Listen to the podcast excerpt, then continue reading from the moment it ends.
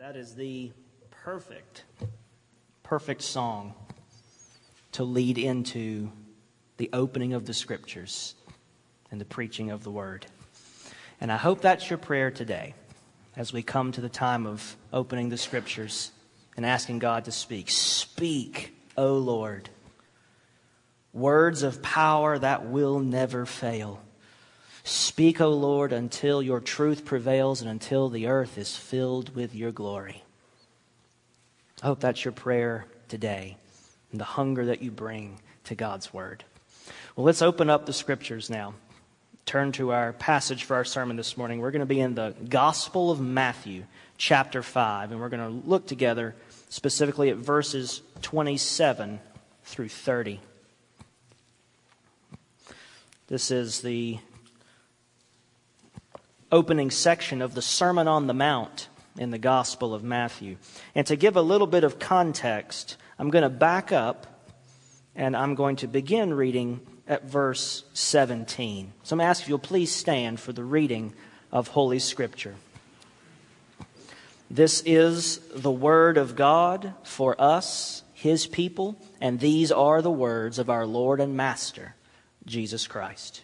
Jesus says, Verse 17 Do not think I, that I have come to abolish the law and the prophets. I have not come to abolish them, but to fulfill them.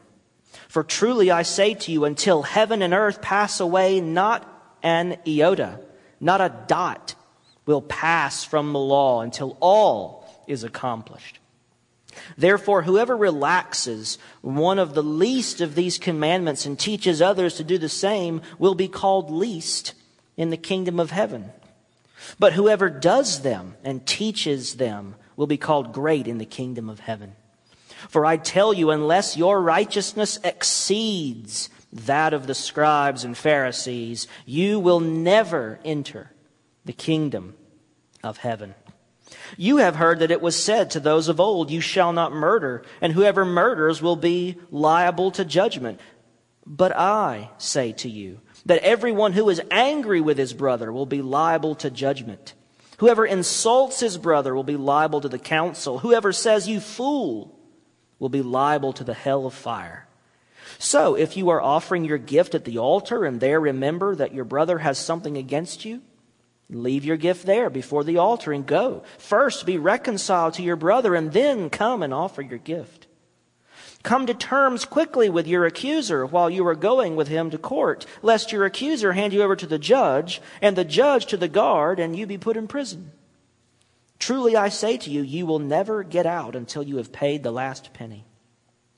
You have heard that it was said, you shall not commit adultery. But I say to you, that everyone who looks at a woman with lustful intent has already committed adultery with her in his heart. If your right eye causes you to sin, tear it out, throw it away. For it is better that you lose one of your members than that your whole body be thrown into hell.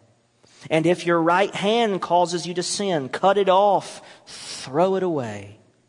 For it's better that you lose one of your members than that your whole body go into hell. This is God's holy word for us as people, and these are the words of Christ our Lord.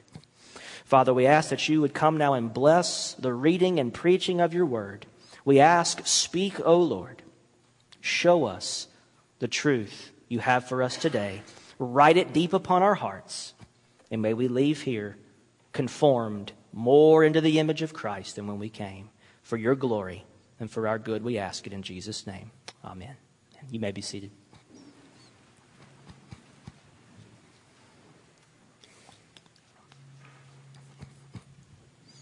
Last week we were in the Gospel of Matthew, and we looked at chapter 21, the parable of the two sons. And the first son is asked to go into the vineyard. He says no. But then later he changes his mind and he goes. Second son is asked by his father, Go into the vineyard, serve. He says, Yes, sir, absolutely, right away. And then never ends up going. And the point last week was we've just finished this series on the one another's. And now we come to what do we do with it?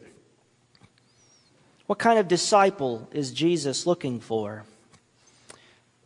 And we saw there are two kinds of responses. There's the ones who initially say no, but then later they repent, they believe the gospel, and they go and they serve.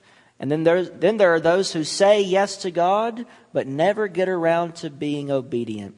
They've prayed the prayer, they've done that thing they're supposed to do to be saved, but there's nothing under it. It's just something they did a long time ago, and it's made no difference in their life. They're not in the vineyard. They're not doing the will of the Father. They're not serving. And so last week we talked about the evidence that we have believed the gospel is that we're laboring in the vineyard. And these one another's is what that labor looks like. And the results of us doing these one another's is the fruit that we get from laboring in the vineyard. Fruits of the kingdom, Jesus calls them. And so we're told, don't be self righteous just because we say yes to one another's. Those sound great. As long as I say yes to them, I don't have to actually get around to ever doing them. And so we said, be careful. Check yourself to see if you're in the vineyard. Now, this week, I want to guard against another temptation that we have with obedience, as though obedience is just gritting your teeth and getting in the vineyard and doing what, the, doing what he says and just conforming to the letter of the law without actually having God's word get down inside of us. Just being obedient outwardly, but having a heart that is internally still rebellious. That's what we're getting at in this sermon today. And I picked a section of the Sermon on the Mount because Jesus is illustrating the kind of righteousness he expects of his followers. And he's doing it by contrasting it with the wrong kind of righteousness, the kind that he rejects. And I could have picked any of these. I just happened to pick verses 27 through 30 because I think it highlights the point very well. It's Jesus' teaching on lust in relation to the seventh commandment, which is, You shall not commit adultery. So, this is where we're going this morning.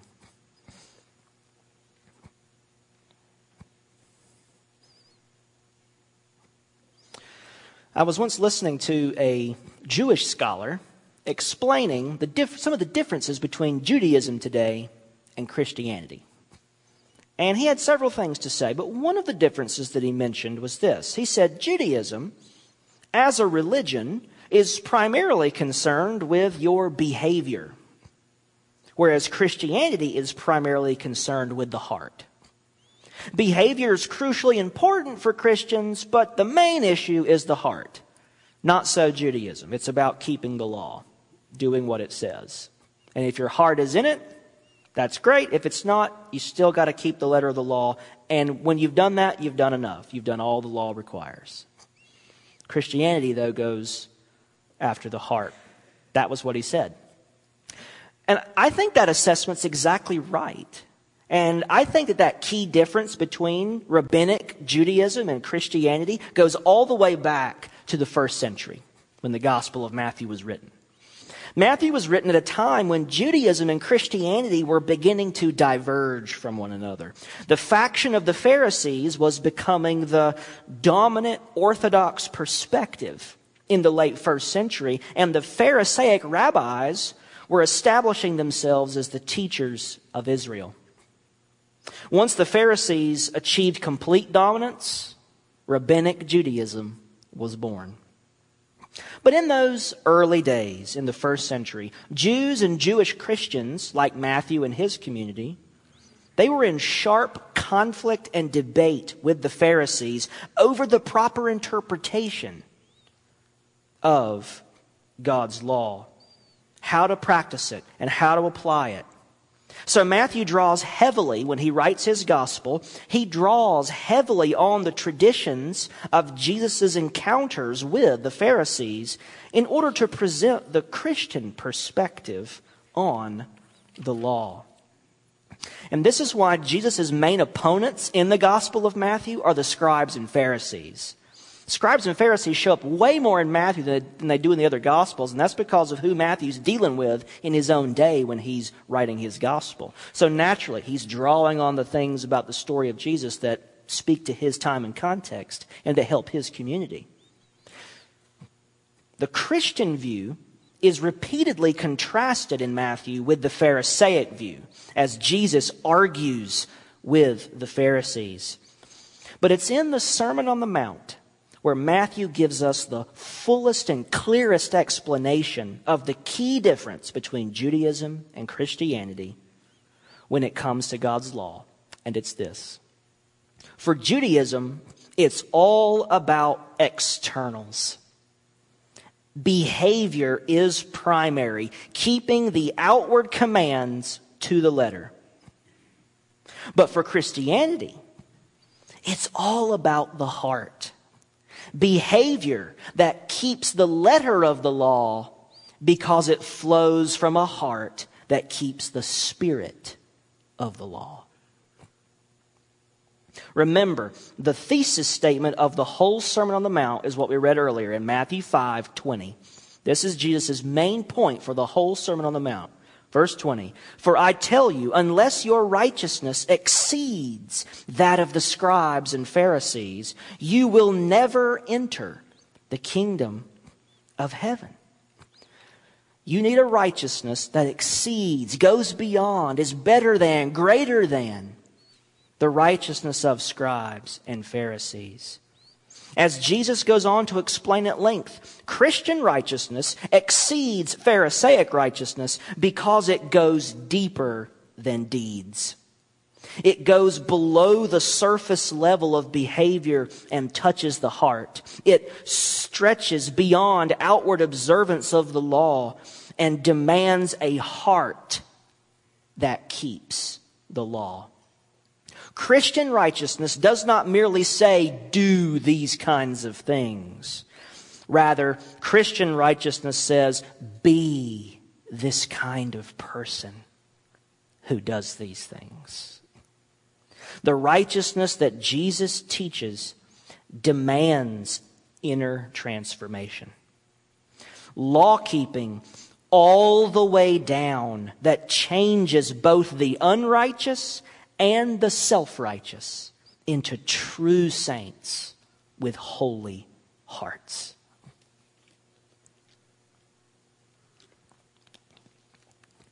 In our passage this morning, we see how Jesus makes this point using the seventh of the Ten Commandments. He contrasts how Pharisees keep this law and how Christians must keep it. And as we examine this passage, we learn three things about the seventh commandment. And I'll phrase these three as questions. Number one, how is the law broken? Two, what does keeping the law require? And then third, what's at stake in this law? And from these three points, we're going to learn three lessons about Christian righteousness as it relates specifically to marriage. Because the seventh commandment, after all, is about marriage. You shall not commit adultery. So let's begin with the first question How is this law, you shall not commit adultery, how is this law broken? Notice, Jesus sets up a contrast between the Pharisees' interpretation and his own by quoting the seventh commandment and framing it with his characteristic words You have heard that it was said, dot, dot, dot, but I say to you. That's why I backed up and read some context. In verse 21, he's talking about anger, and he says, You have heard that it was said to those of old, You shall not murder, and whoever murders will be liable to judgment. But I say to you, dot, dot, dot. He does this multiple times here in chapter 5 of Matthew. This is the way he's drawing out the contrast. Here's a Pharisee's way of keeping the law. Here's my way of keeping the law. And the implicit criticism that becomes clear in verse 28 is that the Pharisees think that the commandment simply means do not act with a person who isn't your spouse as though they were your spouse. Do not act with a person who isn't your spouse as though they were your spouse. As long as you keep your hands to yourself and your boots under your own bed, you are not in danger of breaking this law. You have done all that the law requires. We might paraphrase their interpretation as you can look, but don't touch. Jesus rejects that interpretation. If that's your interpretation of the law, Jesus rejects it. It's fine if you look. Do all the looking you want. Doesn't, that doesn't hurt anybody, just as long as you don't touch. Jesus rejects that reading of the law. Jesus teaches us that breaking this law, committing adultery against your spouse, involves not just your hands, but also your eyes. Not just your body, but also your heart. Look at verses 27 and 28. He says, You have heard that it was said, You shall not commit adultery. But I say to you that everyone who looks at a woman with lustful intent has already committed adultery with her in his heart. Now, in these two verses, I want us to notice two things that Jesus does, two crucial connections that Jesus makes. Number one, he connects the looking eye with the intentions of the heart. Man, this is important. He connects the looking eye with the intentions of the heart. When I was in high school, I went through such a long period of struggling with this passage about looking. When I was in high school, I had the, uh, the impression that I can't, go, I can't watch TV, I can't go to the mall, I can't go to gym class, I can't, I can't go outside for fear that I'm going to see something and want to look. And I was plagued with this sense of guilt that if you even just take a side glance at somebody, boom, you're sinning. And God's ready to smash you. But guys, that's not what Jesus said. That's not what he says. When he says looking, he does not mean if you just you see somebody out of the corner of your eye and then you kind of glance over or or you you're in you're in public somewhere and you see somebody that's attractive and then you kind of do this double take. Like that's I thought that was like boom, you're going to hell. Not a very good view of the gospel. But I had this overwhelming, crushing guilt about that. And Jesus is not saying that a little glance and doing a little double take, it's almost like you didn't it's almost involuntary. You do a little double take or innocently acknowledging that you find someone else attractive, but nothing's happening in the heart. Any such feeling or looking that merely admires a person's looks without involving any connection at all with what's happening in your heart, that's not what Jesus is condemning. If you see someone and you just innocently say, oh, that person's attractive, good for them. Oh, that person's attractive. Okay, nice. And then just go about your business and nothing's happening on the inside. There's nothing sinful, there's nothing lustful, there's nothing inappropriate happening inside. You just see and acknowledge that's an attractive person. What are you going to do? that's not what Jesus is condemning. He makes this important connection. He connects the eye with the heart. Now, those things, looking, glancing, things like that, those can't, those have the potential to become sinful. Don't get me wrong but they're not necessarily sinful all by themselves. It is possible to look at someone without lusting after that person. And if you don't think that's possible, then we all need to just shut our eyes. And you're going to be condemned with guilt the way I was all through high school. It is not simply the eye that looks that breaks the law. It is the lustful eye that breaks the commandment. The main issue is the lusting not simply the looking. Now, Jesus makes a second crucial connection in this passage. Here's the second one he makes he connects the seventh commandment to the tenth commandment.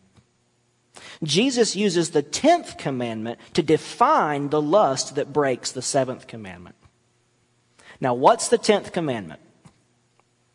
I bet if I asked you to quote it, most likely you would respond, You shall not covet. And that would be not quite right. It's not that it's wrong, it's just that it's incomplete. It doesn't say, you shall not covet, period. The tenth commandment gives examples of the things that you shall not covet. And in Deuteronomy chapter 5, verse 21, the first example is, you shall not covet your neighbor's wife. Listen to the whole commandment. You shall not covet your neighbor's wife, and you shall not desire your neighbor's house, his field, or his male servant, or his female servant, his ox, or his donkey, or anything that is your neighbor's. Now, in the Greek Old Testament, the Old Testament's written in Hebrew, but it was translated into Greek. And in the Greek Old Testament, the word for covet that I just read is the very same Greek word in Matthew 5:28 that's translated lustful intent in the ESV. And the same word for wife back in Deuteronomy is translated in Matthew 5 as woman. Jesus is using the vocabulary of Deuteronomy 5:21, that 10th commandment, and he's applying it to the 7th commandment. Coveting is what Jesus is talking about. Not just looking, Coveting is what he's talking about. Jesus is saying, whoever looks at a woman with an eye to possess her, to have her, whoever welcomes into his heart the longings, yearnings, and cravings that would intentionally violate the commandment, if you could, if given the opportunity. If you have done that, you have already exchanged your spouse for someone else in your heart. A covetous heart is an adulterous heart. And that person is guilty before the law of God for violating the seventh commandment. You shall not commit adultery. So here we have the answer to our first point. How is the law broken? Answer Adultery the sin of infidelity to a spouse is committed by the heart that covets someone else, just as surely as the body that lies with someone else. Breaking the law involves and includes the heart as well as the body, the eyes as well as the hands. This brings us then to the second point that we learn from this passage. We've just seen how is this law broken, and now the second point. What does the law require? If that's how you break the law, with your heart, not just your hands, what does it mean to keep the law? What's required to keep it? And Jesus tells us the answer in the first part of verse 29 and the first part of verse 30. First part of 29 if your right eye causes you to sin, tear it out and throw it away. First part of verse 30. And if your right hand causes you to sin, cut it off and throw it away. Jesus uses a graphic, hyperbolic metaphor here. And what he means is not literally lop off hands and tear out eyes, thank goodness. Now, he uses this metaphor to mean put to death the sins committed with the eyes and the hands, the lustful look and the outward action. Put those things to death, is what he means.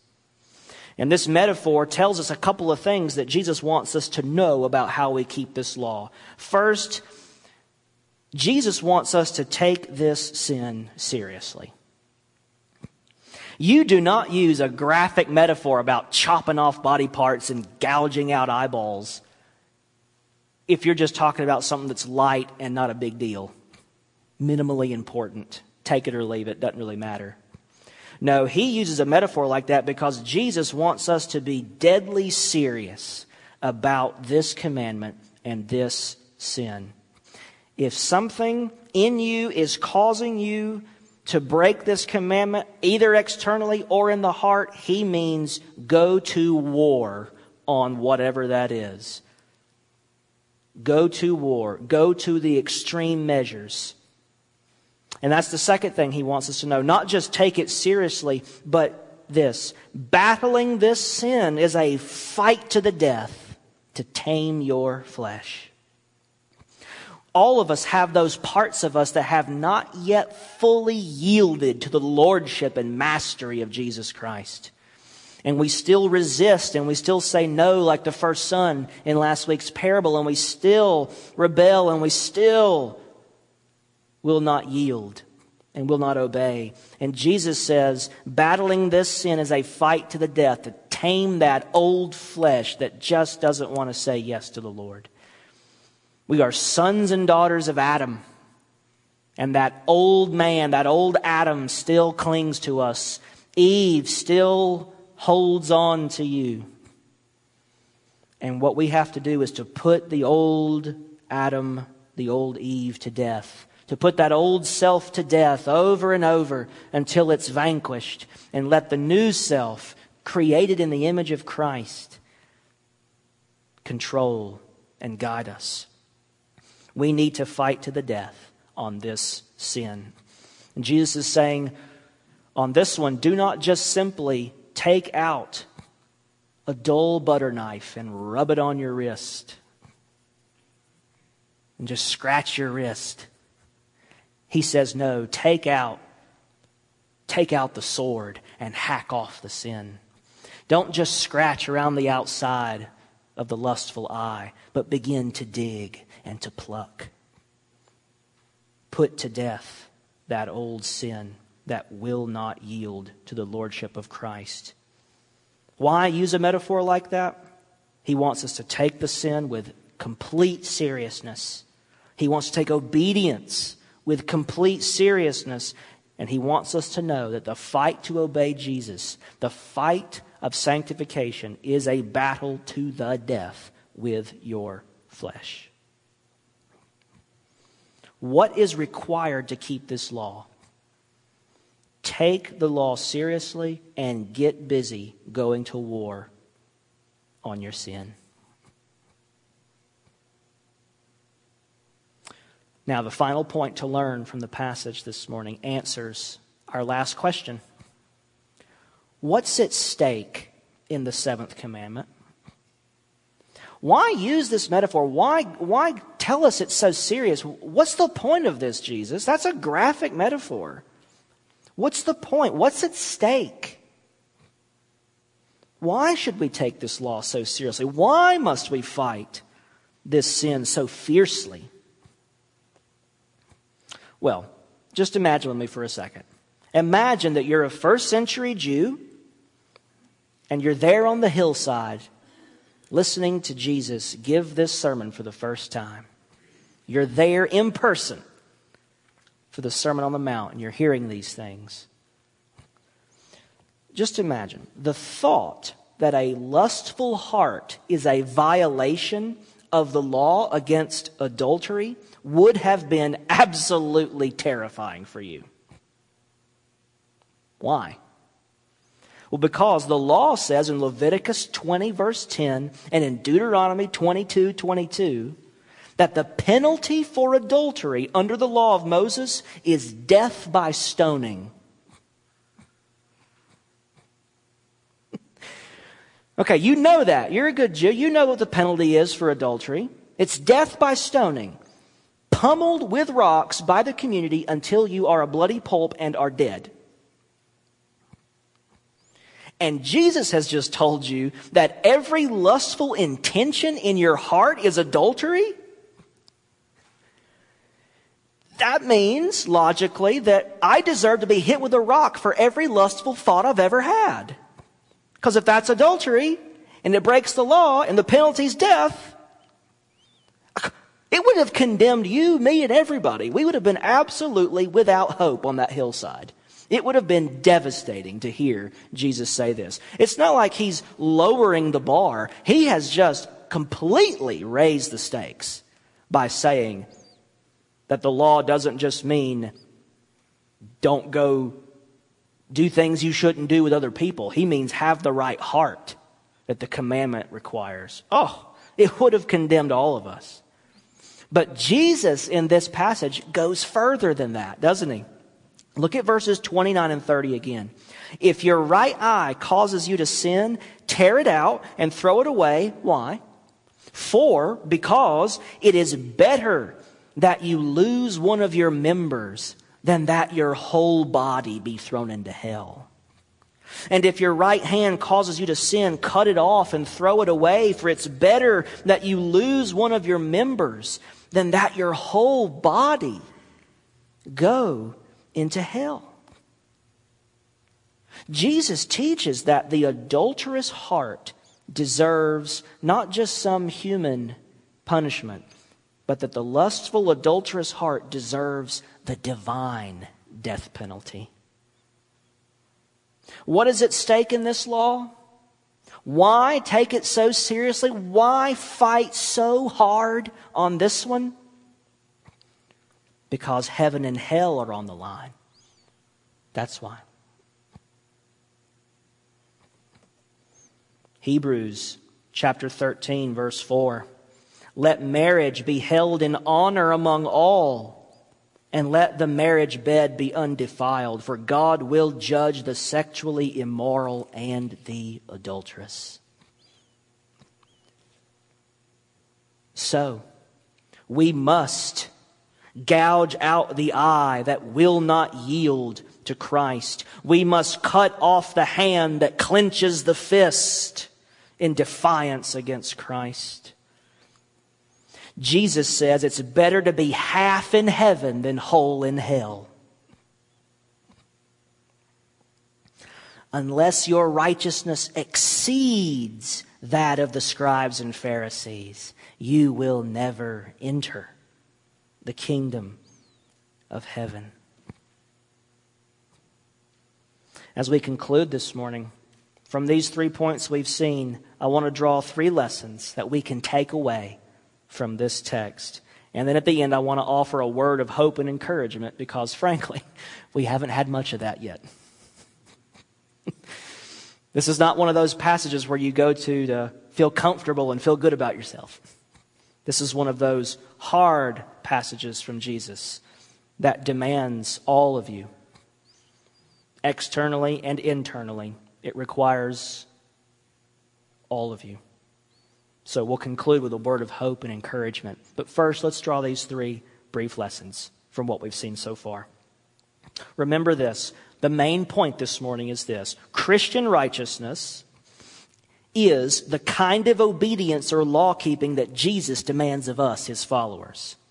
And in the context of marriage, we have seen that Christian righteousness goes much deeper than deeds.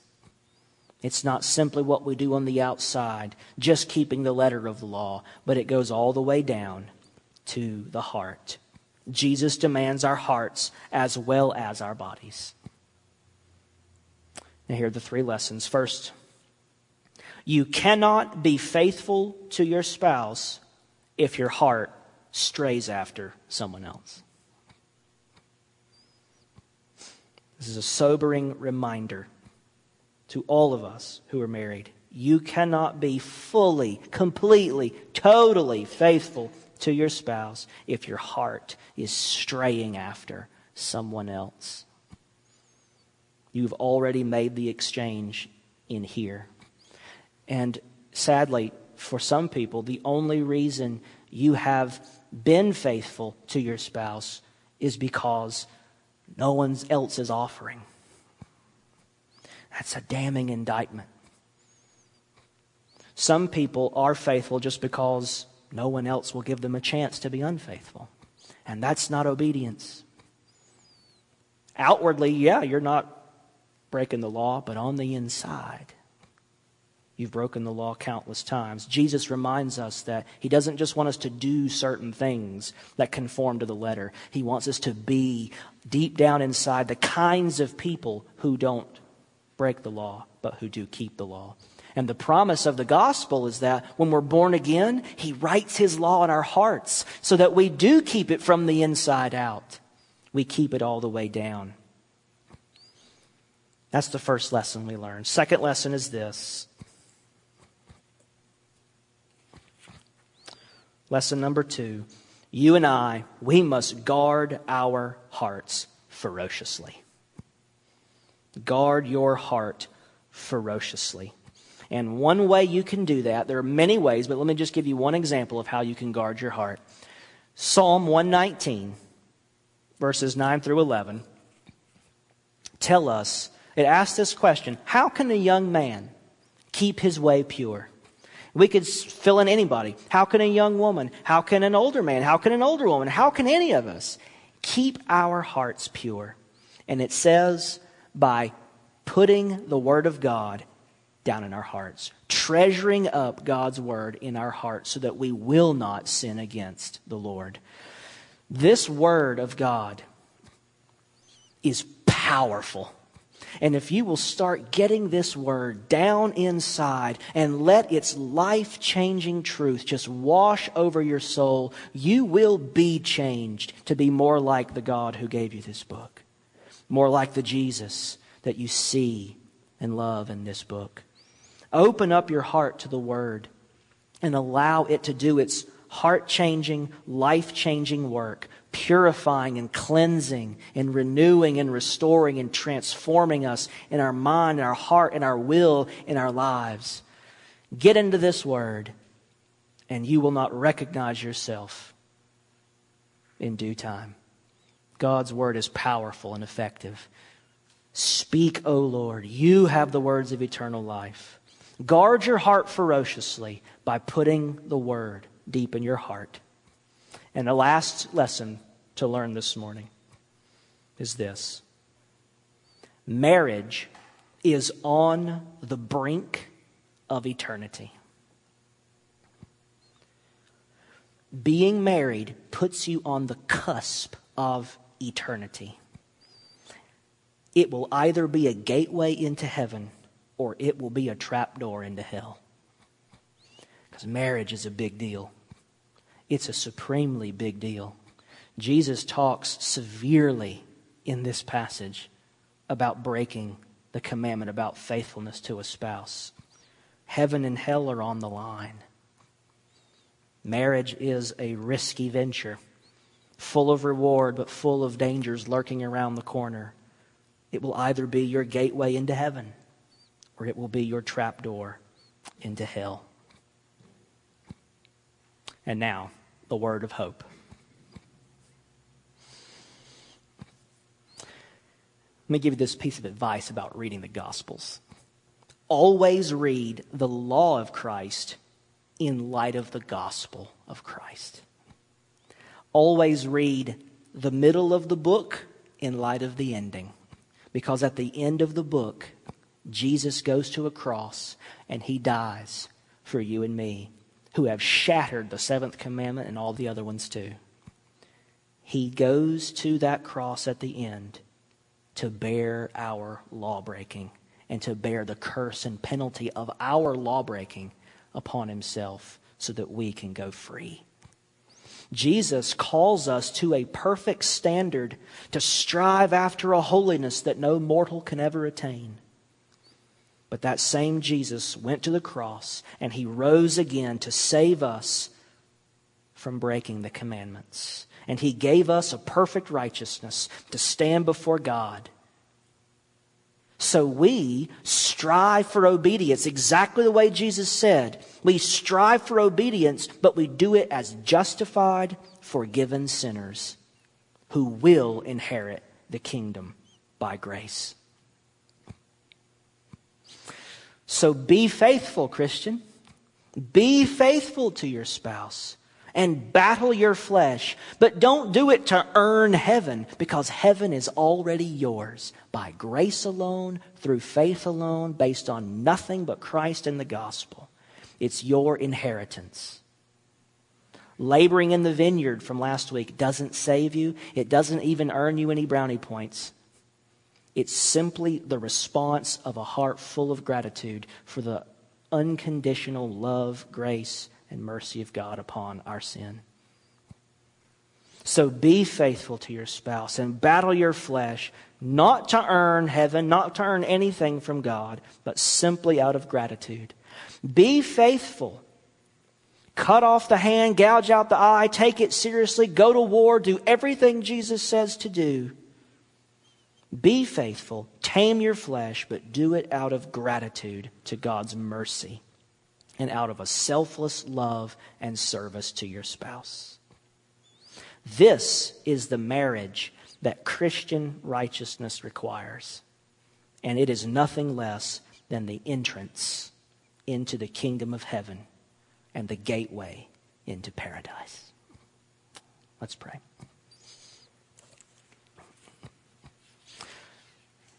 Father, we give you thanks for your mighty word. Thank you for speaking to us today.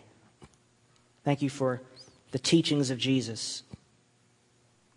Thank you that he doesn't pull his punches with us, that he shoots straight with us. He tells us what he expects, he sets the standard high. He calls us to a radical obedience, to full discipleship, to be new people, new creatures who walk on the narrow way. But thank you, Lord, that you didn't just simply confront us with expectations and give us no grace. Thank you, Lord, that you have promised us in the gospel all the grace and all the resources we need through the Holy Spirit who is within us to begin to walk in new obedience, to see the changes that your word makes in our lives. Thank you that you have changed us, that you are changing us, that you will keep changing us, that you have been faithful. Your mercy covers all of our sins, and it will continue to do so. I pray that you help us to see the crucial difference between a Pharisee's righteousness and the righteousness you require. To not simply be content with giving the right answer and trying to conform externally to what you say, but leaving our heart out of the equation, keeping our heart to ourselves, chasing after idols. Lord, I pray that you would convict our hearts, that you would make us the kind of people who obey you from the inside out. And may we never put our trust in our obedience to save us or to earn anything from your hand, but may our obedience walk that razor's edge of trusting in the gospel and then serving you and our neighbor out of nothing but love and gratitude and joy. Teach us how to walk that way. Make us into the kind of disciples Jesus calls us to be. Do it for your glory, and we'll give you all the praise. In Jesus' name, amen.